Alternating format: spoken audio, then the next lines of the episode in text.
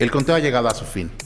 Esto es El Planeta que nos queda, un podcast de reflexión y acción sobre la lucha contra la emergencia climática, con Aurelien Guilabert y Miguel Ángel Ángeles, una colaboración de Ibero 90.9 y la Fundación Friedrich Ebert.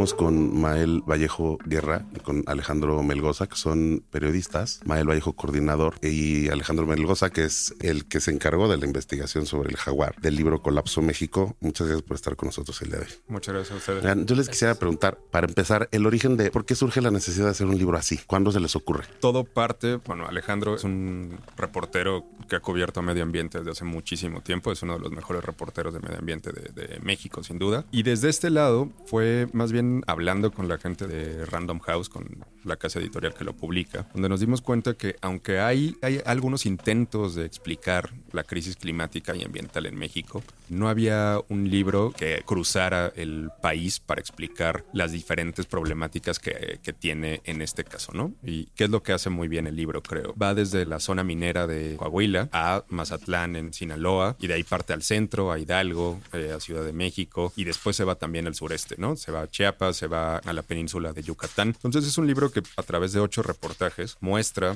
lo que está sucediendo, de nuevo, no solamente desde el escritorio, ni solo lo que está pasando en el centro, sino lo que está sucediendo en todo el país eh, a partir de esta crisis. Y a la hora de escoger el nombre, o sea, a la hora de decidir que se llama Colapso México, ¿por qué fueron esas razones? O sea, ¿qué los llevó a decidir que tenía que tener un nombre que uno pensaría que es dramático, pero que en realidad es tan directo y como tan claro? Creo que el punto ahí es, tiene que ver sí que sea un nombre que la gente entienda el proceso por el que estamos pasando, pero colapso en la red tiene dos acepciones. Uno es algo que está caído, ¿no? Que está tumbado, pero hay otra acepción que tiene que ver con que es, algo que está en un proceso de derrumbe. Y eso es lo que está sucediendo no solamente en México, sino en todo el planeta, obviamente, ¿no? Hay, hay un proceso de derrumbe ambiental, pero que ya lo ha dicho la ONU, lo han dicho diversas instituciones internacionales, todavía estamos en momento de poder detenerlo y poder hacer que esto cambie. ¿Cómo cambia? No a partir de esta narrativa que también nos han vendido, de la cual seguramente Alex nos puede hablar más, que tiene que ver con deja de usar popotes o bañate en lugar de en 10 minutos, en 8 minutos. Y es decir, estas acciones individuales, por supuesto que apoyan y funcionan, pero es cierto que esto tiene que ver con un tema estructural en donde los estados y las grandes empresas, sobre todo las petroleras, son quienes tienen una mayor responsabilidad. Entonces, colapso viene a partir de decirle a la gente si este es un poco rojo, hay una alerta aquí prendida, pero también de que hay un, algo que se puede hacer al respecto, ¿no? O sea, lo que intentamos no es hacer un libro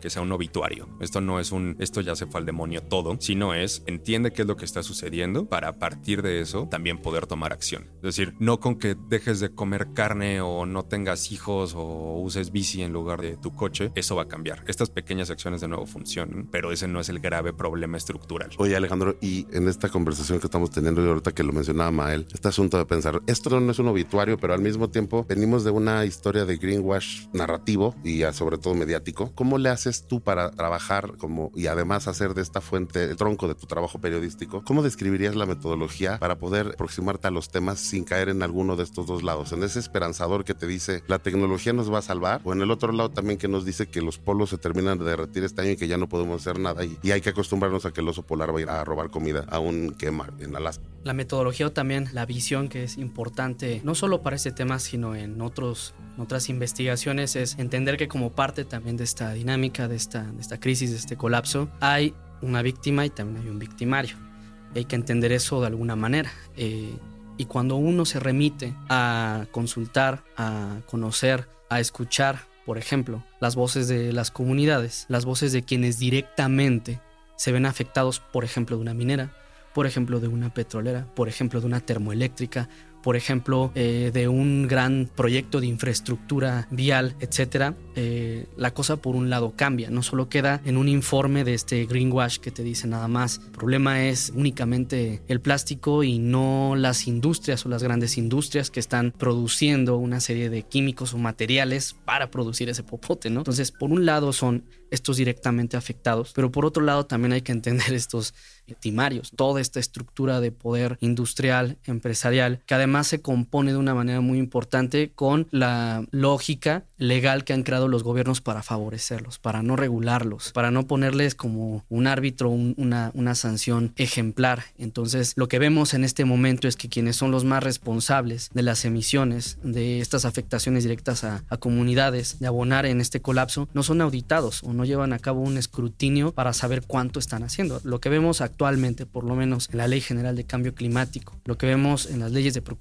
ambiental es más una buena voluntad del empresario para poder decirnos cuánto está emitiendo, para decirnos cuánto está afectando. El gobierno actualmente, por lo menos en el caso mexicano, no tiene o no ha querido en algunos casos hacer esta revisión completa, digamos, de toda esta trama de emisiones y que no conocemos. Los informes que vemos, los datos que vemos, insisto, son de la buena voluntad de muchas de estas empresas responsables que abonan en, en las altas temperaturas, en el cambio climático, en la contaminación, en toda esta serie de problemas. ¿Cómo definirías entonces, por ejemplo, el impacto del componente político de esta crisis o de esta emergencia climática? Y aquí te lo voy a poner a nivel global no solamente nacional. Claro, a nivel global, lo primero es, apenas pasó, por ejemplo, la conferencia. Y lo que vemos es una serie de negociaciones que ya vienen de muchos años atrás y te puedes encontrar al gran petrolero y al país que depende de ese petróleo y al país que no le conviene, las víctimas, insisto, las víctimas y los victimarios en todo esto. Y vemos una serie de negociaciones que al final del día terminan en compromisos que, insisto, una y otra vez no se cumplen, como los del Acuerdo de París. Finalmente no se cumplió. Y actualmente estamos en un proceso de adaptación a estos problemas, ya no como tal mitigación. Claro que tenemos que evitar llegar a un aumento de temperatura, 1.5 grados, 2 grados, pero el asunto aquí es que ya estamos en una fase de adaptación, ya tenemos el problema encima, ahora qué hacemos para auditarlo, qué hacemos para sancionarlo, para detenerlo. Entonces, lo que vemos, por ejemplo, en estas conferencias mundiales, pues es una serie de intereses que de alguna manera son afectados a raíz de estos acuerdos y que, insisto, nunca alcanzan el nivel de las aportaciones económicas que tienen que hacer los estados miembros o participantes para poder culminar en, en evitar este cambio climático. Entonces, la responsabilidad política, por lo menos a nivel global, vemos eso, ¿no? Los países que están interesados en que no se detenga su industria fósil, que no se detenga su industria minera, etcétera, etcétera, el empresariado, las comunidades, y al menos en, a nivel nacional, lo que vemos sí es un congreso, vemos una serie de políticos que, uno, no están interesados, no tienen en su voluntad política seguir creando mecanismos de regulación o ejercicios o acciones fiscalizadores en este tema, sino también vemos un control en el propio Congreso, en políticos que están a cargo de legislar en materia de cambio climático y ambiental, que al final del día dejan una ley sin dientes, dejan una ley que, insisto, parece que es de buena voluntad decirle a un gran empresario que tiene chorros de mineras alrededor del país, oye, eh, repórtame cuánto daño estás haciendo, oye, repórtame cuánto, o sea, así no se puede. O sea, la fiscalización tiene que venir precisamente de una mano del Estado acompañado del Poder Judicial para poder al final del día decir, oye, te estás pasando de las emisiones, te estás pasando de toda esta producción de químicos, te la voy a clausurar, temporal o permanentemente, porque puedes causar daños a futuro a esta comunidad que está cerca. Ahora, una pregunta además como comprometedora, pero tú como coordinador, Mael, después de ver y sé que unir esos puntos, le diste la vuelta muchas veces, que lo pensaste muchísimo. Entonces, si a mí me preguntara alguien, oye, ¿tú crees que tiene un diagnóstico a partir de lo que resultó de ese libro? Creo que sí lo tienes. Entonces, esa es la pregunta que me atrevo a hacerte. Sería, luego trabajar tanto, de trabajar con todos estos periodistas, de hacer una, un mapa de una, una ruta para hablar de México a través de un libro que sabemos evidentemente que no íbamos a terminar en un solo libro de hacer un diagnóstico completo. En este momento como editor, ¿cuál sería tu diagnóstico sobre la situación general que vivimos en cuestiones de colapso climático en el país? Creo que todo el punto va por lo que decía Alex, que es un tema de falta de política pública. Hace falta Estado. Lo que vimos es, no solamente hace falta Estado para fiscalizar, sino que es el mismo Estado quien también está contaminando y no está generando los procesos necesarios de cambio para que esta situación pueda ser distinta. Pongo ejemplo, hablamos de la zona de carbón, ¿no? La zona carbonífera. Son miles de personas en cinco municipios que dependen absolutamente de la extracción de carbón, algo que el gobierno de México ha impulsado incluso. Es decir, en lugar de, generar una propuesta para que esto, esto disminuya, se ha intensificado. Se ha intensificado y además, por ejemplo, se le está comprando más carbón a minas más pequeñas. ¿Qué implica minas más pequeñas? Pues que son minas, de nuevo, que no están reguladas por el Estado, que son muy peligrosas, que la gente que trabaja ahí corre muchos más riesgos, no solamente de salud, sino también de lo que sucede sucede todo el tiempo, ¿no? Que una de las minas se desmorona. Entonces, ahí el Estado no solamente es omiso al fiscalizar, sino también al no generar una política pública que pueda hacer que esos municipios dejen de estar minando un contaminante como este y se dediquen a cualquier otra cosa. Lo mismo sucede en Chiap, que es eh, texto que el reportaje que hizo Alex respecto al jaguar, lo que está sucediendo en la zona. Hay una falta de Estado en la cual el Estado no está proporcionando a los guardabosques, a las instituciones encargadas de, poder proteger no solamente a jaguar y a este animal, sino en general a todo el entorno. ¿no? Lo mismo, eh, Carla Casillas que hace este reportaje en Yucatán, donde una empresa que cría cerdos quiere colocar en una de las zonas con más cenotes de la península de Yucatán, que por supuesto todos los desechos animales y que funcionan ahí se van a ir al subsuelo, entendiendo que además los cenotes son, están en un, anillo interconectado y que si contaminas un cenote, contaminas a los 10.000 cenotes que hay. ¿Qué sucede ahí? Que el Estado ofrece un permiso a esta empresa eh, para que pueda realizar esto. Entonces, en una zona donde tendría que ser patrimonio climático, patrimonio ambiental, el Estado, ahí no hablamos solamente del el presidente, ¿no? O grandes instituciones federales o el Congreso, sino incluso presidentes municipales que permiten que sucedan estas cosas. Creo que el diagnóstico al final, te doy estos ejemplos solamente para decirte que creo que lo que falta es eso, no solamente una regulación estatal, porque las empresas no se van a regular a sí mismas, sino un tema de política pública de entender que esto tiene que ser una prioridad y que no lo es. Que por supuesto que necesita meter dinero y presupuesto en otras cosas, pero que el desarrollo no puede ser a costa de nuestra agua, nuestros bosques, nuestro aire. Y que eso es lo que está sucediendo empresas como Pemex en Tula, la petroquímica de Tula, que es una de las que más contamina en el mundo, que ha hecho no solamente que Hidalgo, sino que la Ciudad de México esté en ese nivel de contaminación. Entonces, el, diagnóstico al final creo que es ese, es una falta total de leyes, pero también de propuestas para modificar la situación. Ahora te preguntaba para los dos. A nivel mundial hay una corriente que a mí me parece muy interesante de pensamiento. Yo diría que una de las exponentes principales es Donna Haraway, que eh, acaba de publicar hace un año y medio más o menos un libro que se llama Seguir con el problema y que a partir del seguir con el problema plantea justamente entendernos como casi casi monstruos posapocalípticos y pensar partir. Ella tiene un componente artístico y de creación y no, pero ella de básicamente es ya somos casi casi que híbridos de cyborgs, trans posapocalípticos. ¿Qué vamos a hacer? No vamos a volver a tener un mar con todas las especies que teníamos, qué hacemos con las que nos quedan y qué hacemos con... Mi pregunta sobre ese a propósito de esto, para dar el, el contexto, es ese pensamiento que tiende ya a pensar sobre, sobre acciones inmediatas tiene un gran componente humano. Y creo que a ustedes les ha tocado, sí, analizar el lado político, investigar, darse cuenta que no hay una regulación detrás, darse cuenta de los huecos en la ley o además de los, del beneficio político que tiene mucha gente. Pero el factor humano, ¿cómo describirían el factor humano y las posibilidades que tiene o el, el papel que desempeña en, digamos que por lo menos en la problematización de las cosas o en el intento de solucionar las cosas. La gente que está allá y que no pertenece a ninguna de estas partes, las víctimas, por como tú lo mencionabas. ¿Cómo, cómo definirían, al menos en la experiencia, desde la tuya como editor y la tuya como con un investigador que se fue a meter a la selva este, a, machetear este, durante siete kilómetros o algo así era, ¿no? Me parece que hay un componente importante en esto que mencionas sobre qué sigue o los pasos adelante en torno a este, esta parte de víctimas y, y victimarios. Y quiero poner un ejemplo en la pandemia. En la pandemia vimos algo muy importante en los ecosistemas y que habla en un ejemplo muy grande sobre el cambio climático. Vimos que a raíz justo de cómo se frenaron todas las actividades humanas, vimos a raíz de cómo se frenaron eh, las actividades industriales y otra serie de actividades económicas que abonan al deterioro de, la temperatura del cambio climático, vimos resiliencia y eso es un componente muy vital en todo esto. Vimos eh, ecosistemas que se regeneraron, en esos meses. Vimos fauna que salió a empoderar su territorio. Vimos incluso fauna que llegó a salir a las ciudades, lo cual quiere decir que no es absurdo la contaminación de ruido, por ejemplo. Vimos esoves de tortugas en lugares que no se veían antes. Es decir, hubo una serie de fenómenos que además le dieron bastante paz en términos de esa resiliencia ambiental en los ecosistemas, también en las propias comunidades. Una, una suerte como de descanso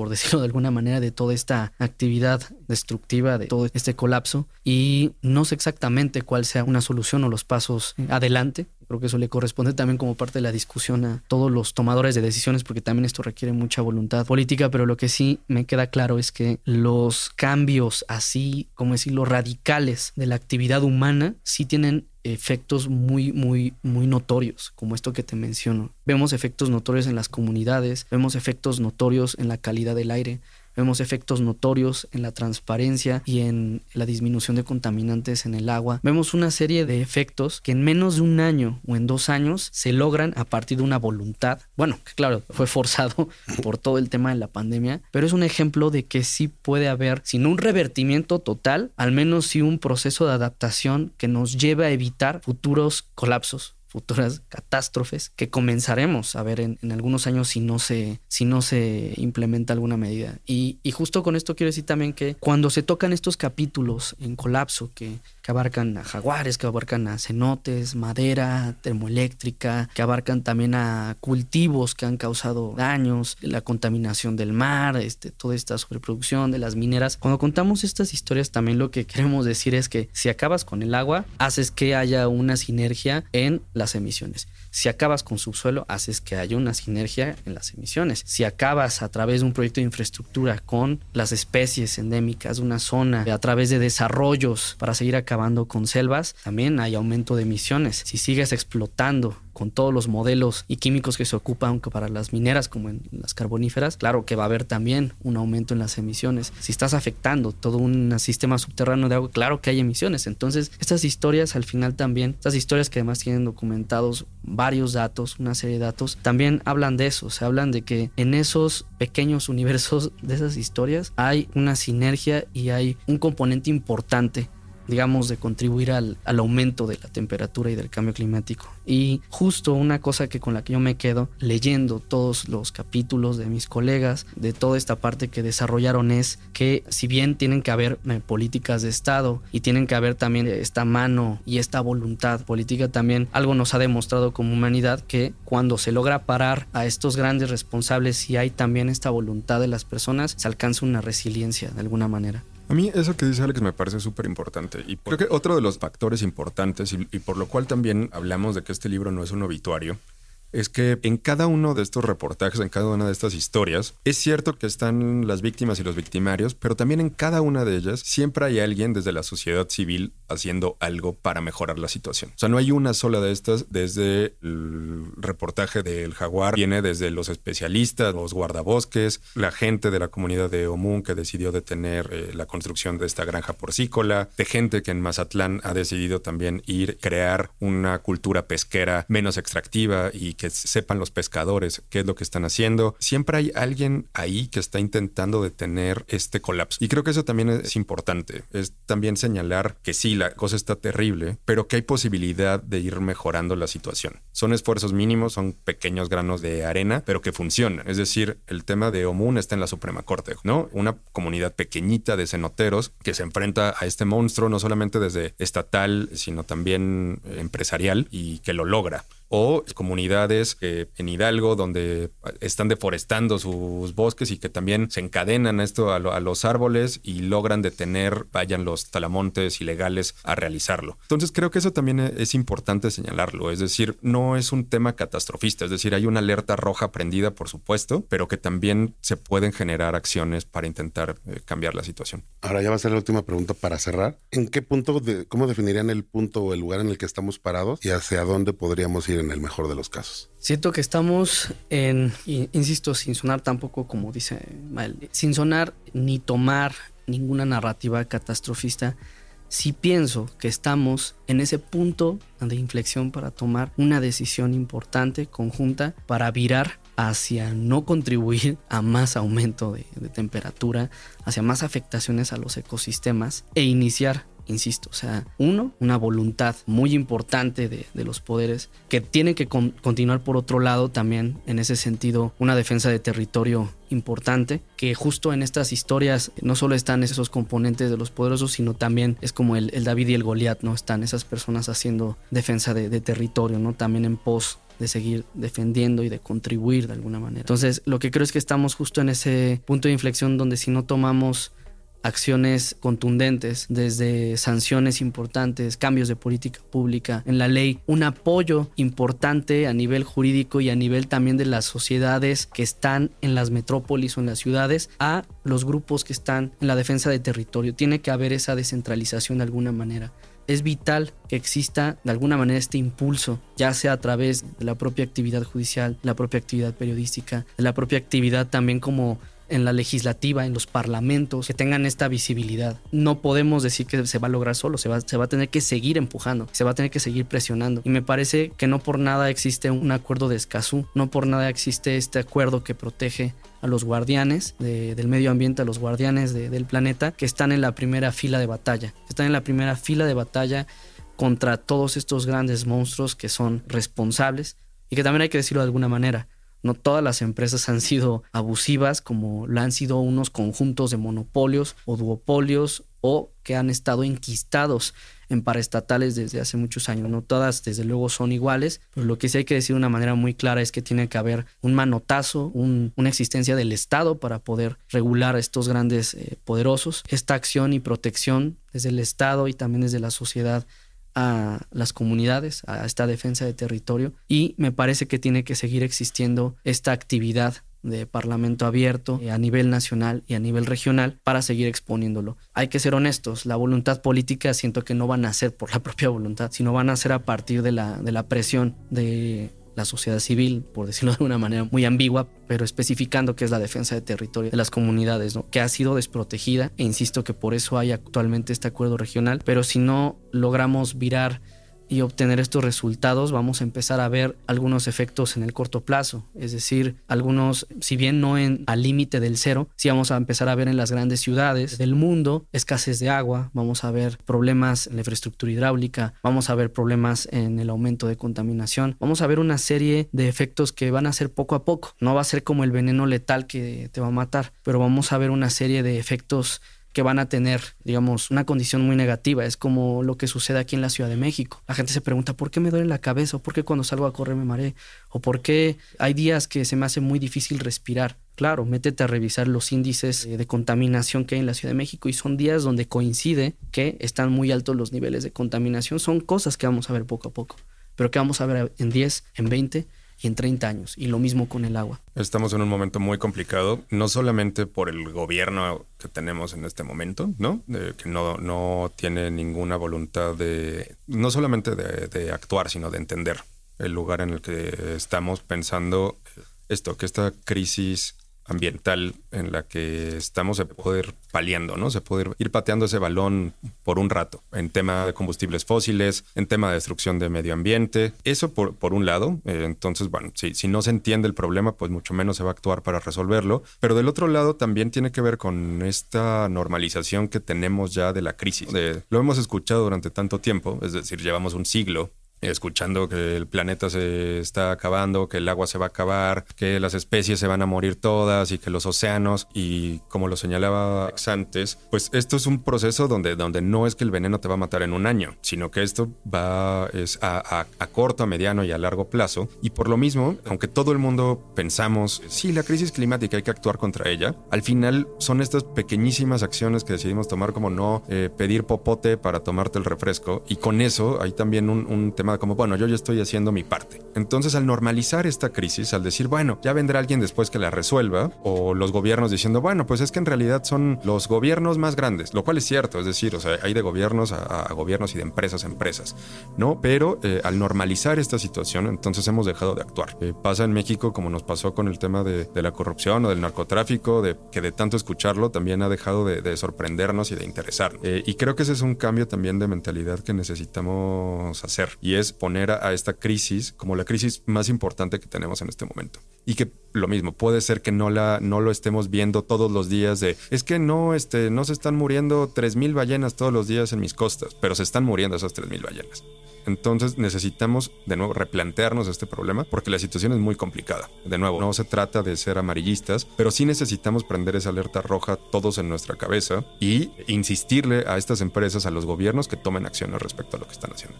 Que para abonar justamente hay algo que llamo en este sentido la soberbia verde, que justo en esta narrativa de, por ejemplo, los popotes, que si bien tienen también una contribución, hay este, esta narrativa de una parte de la sociedad civil que se monta en esta soberbia verde, en la que creen que justo haciendo esa parte es suficiente. Y cuando lo que necesitamos en estos tiempos es que sí la sociedad comience a exigir más a nivel público, comience a exigir más a nivel de parlamento abierto, que se empiecen a involucrar, porque seguimos dejando a grupos muy atomizados y pequeños que se encarguen de esas grandes protestas que estamos viendo alrededor de todo el mundo, en grandes conjuntos y de todas las clases sociales, haciendo exigencia de este tipo de problemas. Es decir, está muy bien la exigencia del popote, pero si eres parte del problema, por ejemplo, de la afectación hidráulica en una ciudad donde además tú vives en un conjunto que también está provocando parte de este déficit hídrico u otros problemas de desarrollo urbano, oye, también esta conciencia verde tiene que ver con que tú vayas a protestar, vayas a exigir, participes en estos comités, estés involucrado también en una serie de procesos sociales. No solo se trata de optar por estos elementos que me parecen cuando quieren regañar o cuando quieren ejemplificar o o domesticar, por así decirlo,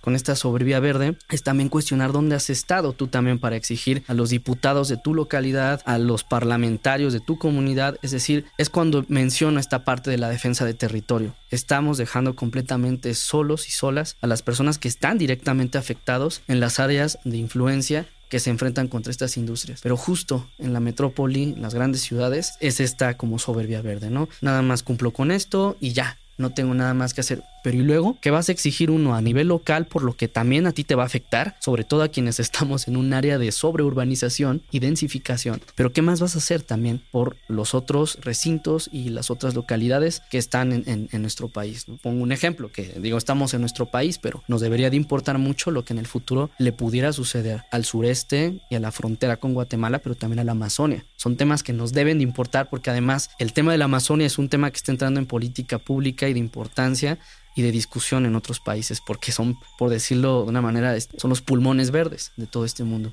Si bien la situación del jaguar ha sido, digamos, en crecimiento de su población en los últimos años, ha tenido una presencia importante en, en los trabajos de fototrampeo que hacen los biólogos, hay que decir que en las últimas décadas han confluido una serie de problemáticas que tienen que ver desde la ganadería, tiene que ver desde los desarrollos inmobiliarios, tiene que ver desde la cacería ilegal, tiene que ver desde una serie de problemas de la actividad industrial, el conjunto también de proyectos de infraestructura como las carreteras que han ido afectando toda la ruta y toda, todo el desarrollo y la migración que tienen los jaguares. Son una serie de problemas que y que cuando vemos un gran proyecto de infraestructura estatal como lo es el tren Maya, llega en un momento en el que ya tiene un conjunto de problemas el jaguar que debatir y que a lo largo de los años se han hecho algunos esfuerzos, como por ejemplo con los ganaderos para poder concientizar. Pero entonces abonamos un problema más que no solo tiene que ver con una vía, porque se ve nada más como si fuera una vía de tren. El problema en sí tiene que ver con los polos de desarrollo y la